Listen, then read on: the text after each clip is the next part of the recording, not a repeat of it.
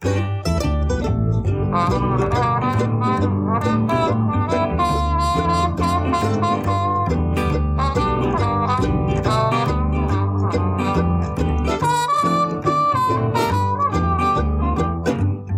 Jane Perrone, and this is On the Ledge. And this episode is served rare and a little bit salty.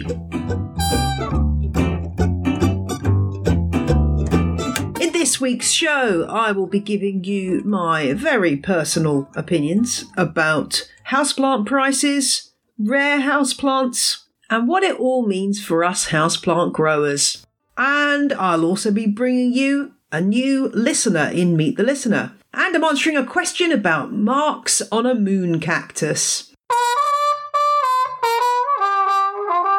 Thank you to all the fine people who have been leaving reviews for On the Ledge Jamie J527, Clay-X043 from the US, Parkan8 from the UK, and Bathtub Witch from Ireland. And I particularly liked Aggressive Scritches from the US, who likes to brush their cats while listening. And shout outs to new patrons Sean, who became a crazy plant person, Louise, Allison, Steve, Erica, Mosey, and Mel, who all became legends, and Stephanie, who became an On the Ledge superfan.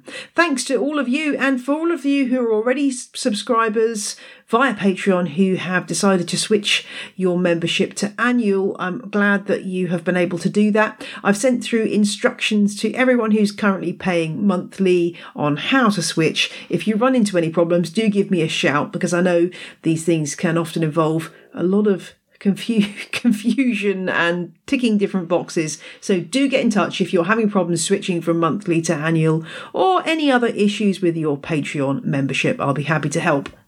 If you don't know what on earth I'm talking about, then you can find out more about Patreon in the show notes for every episode. Scroll down the page and you'll find all the info that you need. And a reminder that we have a Q&A special coming up very shortly. So do drop your questions to me on the ledgepodcast at gmail.com and I will endeavour to fit as many of your questions into that episode as pos. People do fire lots of plant questions at me on social media, and I do try and answer as many of them as I possibly can, but I don't always get to everybody. So if you really want your question to be answered, then do drop a line to ontheledgepodcast at gmail.com and I will do my damnedest to get to you in the upcoming Q&A special.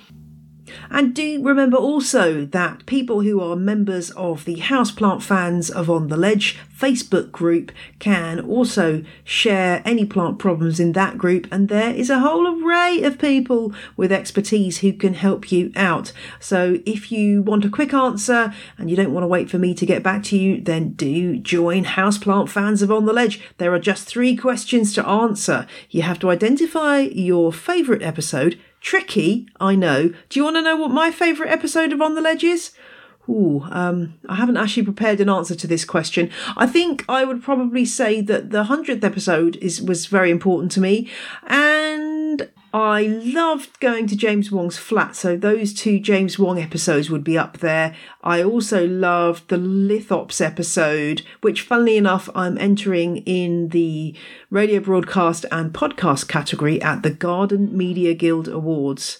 I won that category for my previous podcast, Sow Grow Repeat, back in, I think it was 2016, but have not yet won it for On the Ledge. So maybe it's my year. We shall see. But anyway, that's the episode I'm entering for that competition. And I know it's a tricky question, but yeah, I'm not going to interrogate you about it, but you do need to answer that question. The other two questions for membership of Houseplant fans of On the Ledge are your favourite houseplants. Again, I know it's a very tricky question.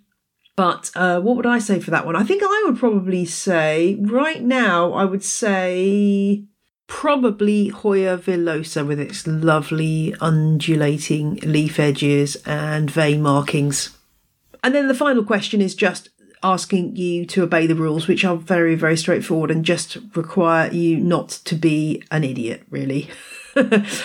so do go and join that group if you're not already in there. It's a really supportive group.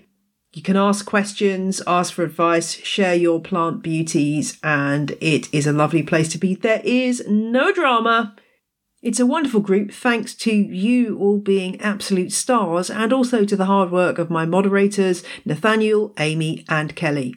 I've also been absolutely loving the story that's come out on social media about a British law firm where a security guard got every single plant from every single office across 12 floors of the company and moved them all into the cafeteria for safekeeping. I've tried to get in touch with the author of the post. No luck yet, but if you happen to know that person, I think they're called Waffles Risa. I would love to talk, to them and to track down this wonderful security guard. I'm sure they're actually really happy all being grouped together rather than spread out around the offices. So uh, it's a good good story, and I'm pleased that there's people everywhere who want to care for plants. And please do remember if you have some kind of houseplant related story that you want to share in On the Ledge, do get in touch. I'm always open to ideas for episodes and people to interview and so on. That's how some of the best episodes of the show come to happen. So please do get in touch. I am currently looking for somebody to interview about Croton, aka Codiaeum, aka Joseph's Coat, because I know a lot of you want an episode on this plant, but I just can't find an expert on these plants to talk to me. So if you know of anybody who's really good on Crotons, please let me know.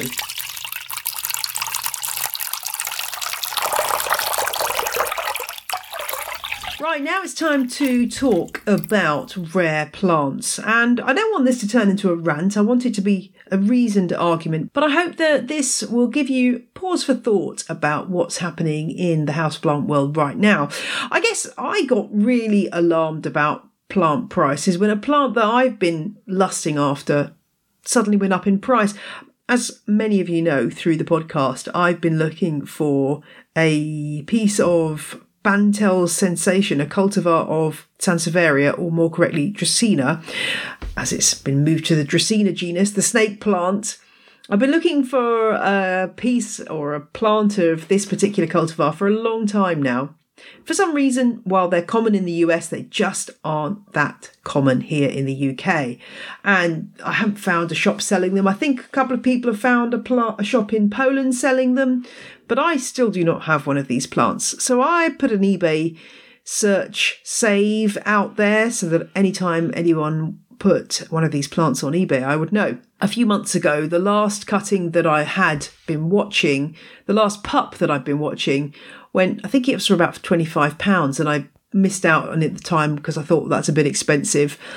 Anyway, another pup came up from the same seller, I think, uh, very recently, about two or three weeks ago. And I was kind of getting excited because the price was still quite low. And I was all watching the countdown, and the price was still about £10. And I thought, well, I'm in with a chance here. How much should it go for? Do you want to guess how much it went for? It went for about £87 for a tiny stick of a snake plant. Thanks to all the listeners, by the way, who've offered to send me a piece of their Bantel sensation from the US. Very kind of you, but I don't think it's a good idea, given plant health and the spread of diseases, to be importing individual plants from the US. Plus, I just don't think it's worth it for the air miles. Of course, there are other houseplants that are going for much, much more. The headline in the New York Post recently was Some sucker in New Zealand just spent $5,000 on a houseplant. There was a variegated Rhaphidophora tetrasperma uh, with variegation that basically split the leaf in half between the regular colour and a sort of golden yellow. And that plant went for 8,150 New Zealand dollars on the site Trade Me. That's about 5,000 US dollars. In other words, a lot of money.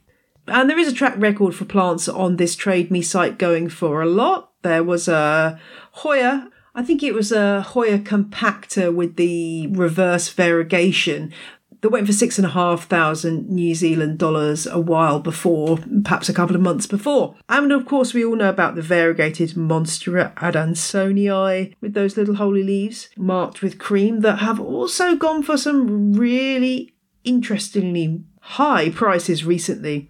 This has been building for a while now, this trend towards rare or unicorn houseplants that cost a lot of money. But I think that lockdown has exacerbated this desire for plants as lots of people who want to liven up their home office or have got into the houseplant thing during lockdown are just desperate for these very, very rare plants. And I think we've really got to take the long view about this in that plant crazes are really nothing new. My first thought is back to the fern craze of the mid 1800s. I wasn't there, I'm not quite that old, although my children would probably beg to differ. Um, so, in the mid 1800s, around the world, there was a fern fever that really took hold of people, and lots of women in particular were going out and botanizing and looking for ferns in the wild and buying ferns from nurseries such as the famous and now defunct Loddiges of London with their huge glass houses. And these were really desirable things to own back then. The term pteridomania was coined by a certain Charles Kingsley, and he wrote, Your daughters, perhaps, have been seized with the prevailing pteridomania and are collecting and buying ferns, with wards cases wherein to keep them, for which you have to pay and wrangling over unpronounceable names of species, which seem to be different in each new fern book that they buy, till the pteridomania seems to you somewhat of a bore. so that might be familiar. That scenario of of uh, wrangling over the names and buying the special equipment, the wards cases, which is just the original term for a terrarium to put plants in. So that is an illustration of the fact this is a, not a new a new thing. Plant crazes have been around forever. I mean, even coleus, those cheapest chips plants that you can buy very very easily and are certainly not subject to a premium these days, were at one point something very new, exciting, and expensive. If you check out Dr. Catherine Horwood's book Potted Histories, you'll find out that a dozen new Coleus hybrids sold at auction by the RHS in 1868 went for £390. Do you want to know how much £390 is worth today? About £30,000. So, as I say, it's not new. And equally even further back in history, tulip fever in the 1630s, same time, citrus trees were also a massive status symbol, mainly because you needed an orangery to keep them in. So, wild prices for plants are nothing new. The difference in 2020, though, is the speed that things are moving. While fern mania took decades to, to reach its peak, now plant trends are catching on within a few days or weeks. So you see a picture of a plant that you absolutely must have on Instagram, and uh, with a few taps on your phone, you can look up where you buy that plant. Now, it's worth saying that rare does not necessarily mean expensive. So, I own some plants that would probably be considered rare. I've got a couple of strawberry saxifrage cultivars that I think you can probably only get in a couple of nurseries in the UK at most, and certainly you'd struggle to get hold of in most parts of the world. But they cost me £7 each from a nursery called Grow Wild in the UK. So, how come I can pick up a rare saxifrage for a few quid when rare aroids are going for hundreds of pounds? There are a few different factors here. First, how much plant material is available.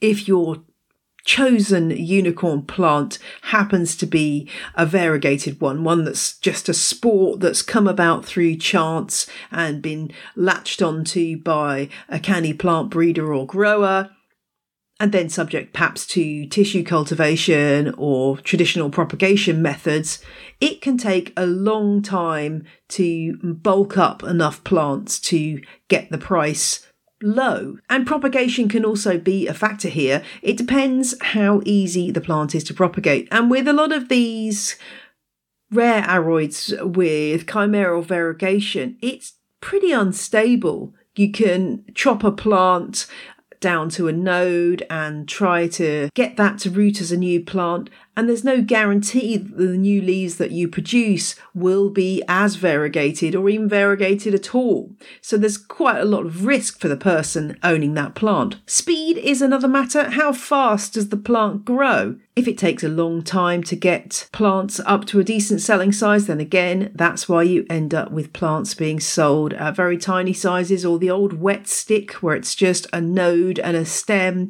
and you're expected to trust that the plant's going to grow. And the other thing is demand, of course. There just isn't the same demand for a rare Saxifraga stolonifera as there is for a rare cultivar of a monstera. Now, this subject has been playing on my mind a bit recently because, as you know from listening to the show, I have three Thai constellation monsteras, and I've been humming and hawing about what to do with these plants because I can't really keep all three of them. I definitely need to sell one of them because two are really quite large now and I just don't have room to keep them long term. And the other day I just thought I'd randomly go on to eBay and just see what prices the size of plant I have was going for. And I was quite shocked. I'm just going to go and check again now, just to check what the price is now. Hold on for a bit of clicking while I check this. Okay, just going to eBay. Monstera Thai constellation. Let's have a look. Okay, so I've got a rooted seedling about the size of the plant I originally bought for two for fifteen pounds, or actually I think they're fifteen pounds each. Is currently going for sixty six pounds with two days left to go. Um, there's a bigger one which looks much more like my plant, not as big, that's on a buy it now. It's got six leaves. I'd say my plant's got about eight to 10 leaves, and that's going for £320. Wowzers. I've really been in a dilemma about what to do with this plant because, on the one hand, I can't keep it, but I just do not want to buy into this price mania over this plant and it just feels wrong to auction it off, even though all the money I'm going to raise is going to go to charity, the World Land Trust.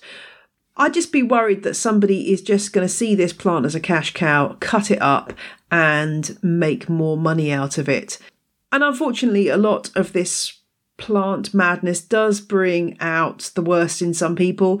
Somebody sent me a picture of an eBay sale of something claiming to be a variegated Monstera adansonii, and it wasn't. It was just some kind of epipremnum, variegated epipremnum, that they literally cut holes in the leaves. And it was going for a ridiculous, it was priced for a ridiculous amount of money. And some poor person was probably going to buy that thinking they'd got a genuine plant. So, caveat emptor, buyer beware, as they say. And so I've decided, you know what? I'm not having it. I'm not having it. I'm not going to let this plant be part of this silly, crazy price trend. So here's what I'm going to do. I've decided that I'm just going to propagate one of my plants like crazy. It's a bit tricky because it's got very short spaces between the nodes, but I'm going to try air layering it so that I can get it'll probably be about at least four or five cuttings from it. And you know what? I'm going to give those cuttings away. Yes. So I'm going to pick some people in the UK who've been very generous and kind to me. And I'm just going to say, do you want a cutting? Because hey, why not? Enjoy. Let's not make this a financial transaction. Let's make this a transaction of fellowship and houseplanty loveliness. I'm getting all warm and fuzzy here, but I just honestly would feel so wrong to auction off this plant. So that's what I'm going to do. And I'm, it'll be an interesting experiment to see how the air layering works. I suspect it'll work really well because this plant's got really big, juicy aerial roots already. And I just think that the more we can spread this plant without money changing hands, the more it will come down in price and everyone will be able to get their, their hands on some of it. And I think that's, for me, the important thing. So that's what I'm going to do with my Monstera Thai constellation. I read a really interesting piece in Greenhouse magazine recently about the trend towards rare houseplants. And this is a piece that's addressed to people who are breeding and selling these houseplants. And there was a quote in there from Dr. Bridget Behe um, who's a professor of horticultural marketing at Michigan State University. And this is the bottom line here. This is what's actually happening. Don't be mistaken. And she says, don't be afraid to put what you would consider to be an extraordinary high price on that and see what happens, but the only way you'll know is to try it. She goes on to say, pick a number that you think is obscenely high, not thousands of dollars, but you need to test the waters, even the markups of 3, 5, or 10, 50 times the price. These rules don't really apply when you've got something novel and unique. I guess, you know, capitalism is going to capitalize. That's what we can all say about this, but you don't have to fall for this story. And here's a few things I'd like you to consider when you're looking at a plant that you desperately want but has a silly, silly price tag on it. What I'd like you to do if you are lusting after an expensive houseplant, I want you to ask yourself the following questions. One, what is my motivation for wanting this plant? This plant in particular, not a cool looking plant, but this particular plant that costs X amount of dollars, pounds, whatever that's going to take a big chunk out of your monthly budget. And if, when you really think about it, your desire is based on wanting to have something that no one else can have, I would just take a long, hard look at your motivations and think whether that's a good motivation for buying a plant. If your motivation, likewise, is okay, I'm doing this a kind of a speculate to accumulate type model where I'm going to buy this plant and I'm going to chop it up and sell it, then again, I would say, is that a particularly great way of approaching collecting plants? Second, I want you to look at that plant and forget all the hype surrounding it. So forget anything I've said about plants that I love, anyone else, any other YouTubers or Instagrammers that you love. Forget everything that they've told you about how you need to feel about this plant and ask yourself what does this plant offer that my existing plants, or maybe a plant of the same genus that I can buy for about a tenth or a twentieth of the price, what does this plant offer me that those plants don't? And then I'd ask yourself, do I have the skills? It might be grow lights, it might be heat mats, it might be a terrarium setup to really take care of this plant in the long term bearing in mind that some of these very rare plants have unstable variegation that can be impacted by the conditions it's kept in. So your wonderful variegated plant may not be variegated forever and may well revert. And once you've answered all those questions, then see how you feel about this plant. Do you still want it? And maybe finally just think about the sum that you're looking to spend on it and think about how many other plants, what an incredible display you could make by buying other plants instead. You know, you could have a whole wall full of incredible epipremnums, or just do something crazy with peace lilies, or maybe you're going to just buy 50 echeverias and, and make a really cool display in a huge trough. I don't know, but just think about what you could spend that money on. I'm not even asking you not to spend it on plants, I'm just asking you to think about what else you could do with that money. And I think if all of us did that, it might take some of the heat out of this plant craze. Prices will come down. You know, we saw it with Pilea peperomioides, the Chinese money plant. It started off in when I when I first started this show in 2017, that plant was going for at least fifty dollars, and now the plant has come down to a much much more reasonable plant. And to some extent, it's already happening with Thai Constellation. The price is coming down as more become available, and that will happen. And I know, like, obviously, lots of people are going to completely, well, are either A, never going to listen to this podcast, uh, or B, and or B, are not going to listen to a word I say. And so the plants are going to get sold. But if you don't fall for this narrative, then the price is still going to fall. And at some point, you will be able to get your hands on this tremendously rare plant for a much better price. And, you know, your life isn't going to end because you don't have that plant. I guess, yeah, I'm, this is perhaps surprising for somebody who's spent three and a half years telling you how amazing houseplants are, but I don't judge how amazing houseplants are on the basis of the price. So bide your time, do your research. If you're one of the many people that's getting into Hoyas right now, you'll find that, you know, you can spend a lot of money on these rare Hoyas. But actually, if you start getting involved in the Hoya growing community, you'll find there are tons of extremely generous and kind people who are prepared to do swaps and you can build your collection much more slowly and sustainably that way. I guess my major message is plant swaps are amazing. So, yeah, let's just get into plant swaps. Save your money for other things that you might want to, to buy. Because there is nothing more satisfying to me than getting a tiny cutting and nurturing it into a full plant. That way you learn loads about your plant. Sometimes it goes wrong, but often it doesn't. You end up with a beautiful plant, but you've got to have patience. And that's what seems to be lacking in a lot of people at the minute. They just don't have the patience to wait for the plant that they need to get to come down in price or buy a smaller cutting. And I'd urge you, if you do have a rare plant, please, please think about sharing it with other people. It's great. It's propagating is a great way to learn about your plant, and also it means that there's more specimens, more plant material around which is important when a lot of these plants are incredibly rare in the wild.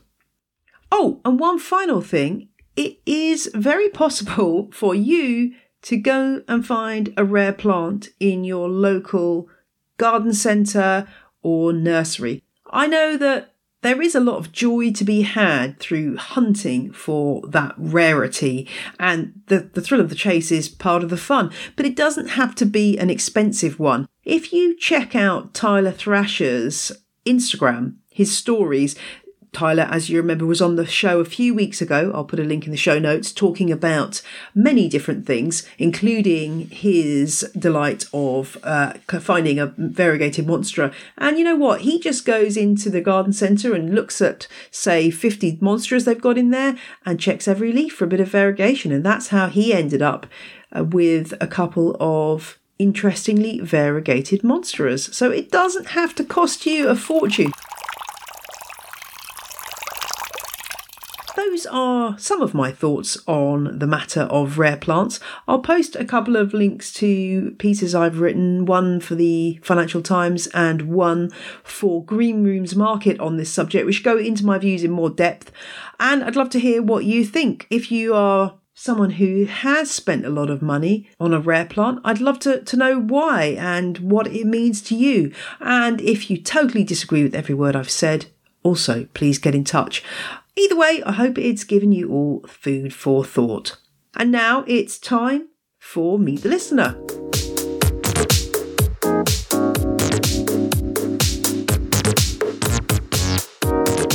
Hi, Jane. My name is Basma Hamdi, and I'm an Egyptian expat living in Qatar. I'm a university design professor, and I have over 170 plants in my home. Qatar is located on the eastern coast of the Arabian Peninsula and has a dry desert climate. So we basically have two seasons here, either super hot summers or mild winters. So our growing season starts in October and our outdoor plants actually go dormant starting in May. So it's kind of the opposite of a lot of countries, which is really interesting. Question one There's a fire and all your plants are about to burn. Which one do you grab as you escape? If there was a fire in my home, I would probably grab my variegated Monstera. It's an Alba borsigiana. It's huge, and I found it by complete coincidence at a local store for a little less than 100 pounds. It's such a rare plant here, and honestly, we don't get these kinds of rare plants in Qatar. So, um, yeah, that would be my plant to grab. Question two What is your favourite episode of On the Ledge? My favorite episode of On the Ledge is episode 42, where you interview Muhammad Osman from Behind the Seeds. Um, I honestly discovered his account uh, a few weeks ago by coincidence. And even though I listened to your show uh, all the time, I hadn't actually listened to that episode. Um, and so he had a link to it in his profile, and I immediately clicked on it. And it was like these two worlds collided where, you know, the On the Ledge world that I'm such a fan of, but also that he's a fellow Egyptian and we don't really get that many bloggers or people who are so obsessed with houseplants uh, here in the region. Question three Which Latin name do you say to impress people? I would probably say Rhaphidophora tetrasperma to impress people. I think a lot of people tend to call it a mini monstera or monstera minima. I've even seen labels on the plant with monstera minima on it. And so it's always good to tell people actually, that's not a monstera. Question four Crassulacean, acid metabolism, or guttation? I would have to go with guttation. So I discovered guttation by accident, like a drop fell on my arm, and I was just so fascinated. I think I might have learned about the process listening to one of your episodes, and I was completely blown away that plants could do that. And it's also beautiful to water your plants, and then the next day or after a few hours, you you see the water uh, droplets forming, and it's just like this feeling that you're taking care of your plants and your plants are telling you that they're okay. Question five. Would you rather spend £200 on a variegated monstera or £200 on 20 interesting cacti? I would probably spend £200 on a variegated monstera. I love cacti. I think they're fascinating. I have a big collection of them. But yeah, there's something about variegated plants, and I think it has something to do with their unpredictability. You never know what the next leaf is going to look like, and when the next leaf has a little bit of variegation or even a lot of variegation, you're like pleasantly surprised. It's almost like a gift your plant is giving you every time it produces a new leaf. Yeah, so I would definitely go for the variegated Monstera.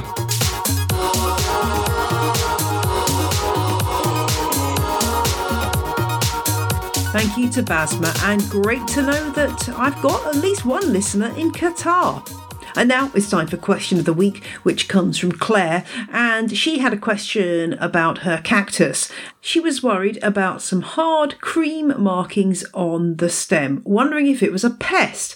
Now, looking at the photo of her cactus, it is in fact what's commonly known as a moon cactus. In other words, one cactus grafted onto another. You'll often see them in the garden centres and big box DIY stores, a very brightly coloured globe shaped cactus on top of another stem that's plain green. These are incredibly popular, and as you'll know if you listened to my episode a couple of years ago about my visit to a Dutch nursery, they are sold in their millions. So, what are the two plants involved? Well, the bottom section, the green bit where these cream marks have showed up on Claire's plant, is actually a Hylocereus, which is the genus that covers the night blooming cacti. It's impossible to say exactly which one it is because there are many, many hybrids, but this plant is very, very commonly used as grafting stock for these moon cacti. And then the top bit well, that's a, a, cactus that comes from South America, Gymnocalycium mihanovicii. And the particular cultivars that are used for the moon cacti are ones that don't really have any chlorophyll in them. So you end up with these bright red or orange or yellow or pink colours which make a very dramatic combination. Obviously, without the attachment to the Hylocereus, the cactus wouldn't survive because it wouldn't have any way of photosynthesizing. So, this is a really vital graft for the plant. But this does tend to be quite a short lived house plant because ultimately the graft will fail. The marks that Claire's seeing, well, I think that is just a bit of damage that was done to the bottom, the, the Hylocereus, when it was either when it was being grafted or when it was being produced. It's just physical damage that has scarred over into these brown bumps if you've got something, a pest like scale, you should be able to just poke it with your fingernail and it will, will move. Whereas with these physical scars, they won't be affected if you just push them with your fingernail. So that's how to tell the difference between a pest and that kind of physical damage, which is very, very common for cacti, particularly if they've sort of been bashed around a little bit while they're in the garden centre. Is there anything Claire can do to prolong the life of her moon cactus? Well, try to treat it like any other cactus. I would say probably it could do with, if it's in a greenhouse situation in the height of summer, it may need a little bit of extra shading. Because the cactus on top, the gymnocalycium, will be affected by blasts of direct sun. Why doesn't this last forever? Well, the Hylocereus really is a, quite a considerably sized cactus. And that little stretch of stem it just won't last that long in that form. So then that will die back and you'll lose the cactus on top and if you wanted to try to keep that moon cactus going a bit longer, you could remove it from the Hylocereus and graft it onto another columnar cactus, which would work perfectly well. I'll put some instructions in the show notes on how to do that, but basically, you slice off the top of the columnar cactus and pop your baby on the top, maybe make a clean cut uh, at the bottom of the ball of the moon cactus stick it on and then hold it in place usually with some some bands or something like that or some string. And over time they should bind together. And that way you can keep your moon cactus going a bit longer. I do hope that helps, Claire. And if you've got a question for On the Ledge, then do drop me a line on the ledge podcast at gmail.com and all your horticultural horrors will be resolved quick smart if I have anything to do with it.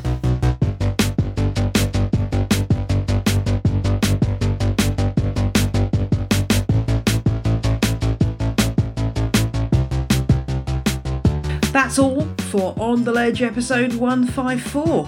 I hope it's stimulated your brain cells appropriately, and I'll be back next Friday for another dose of podcasting Perrone style. See you then. Bye.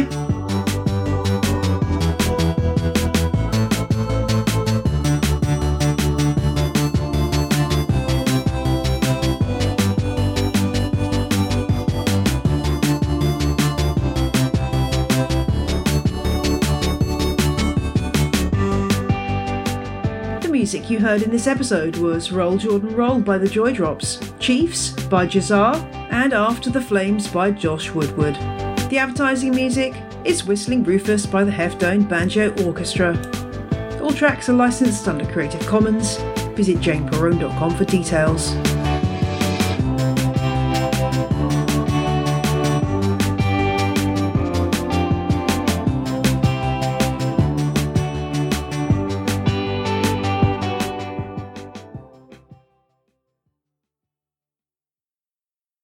Say goodbye your credit card rewards. Greedy corporate mega stores, led by Walmart and Target, are pushing for a law in Congress to take away your hard earned cash back and travel points to line their pockets. The Durbin Marshall credit card bill would enact harmful credit card routing mandates that would end credit card rewards as we know it. If you love your credit card rewards, tell your lawmakers hands off my rewards. Tell them to oppose the Durbin Marshall credit card bill.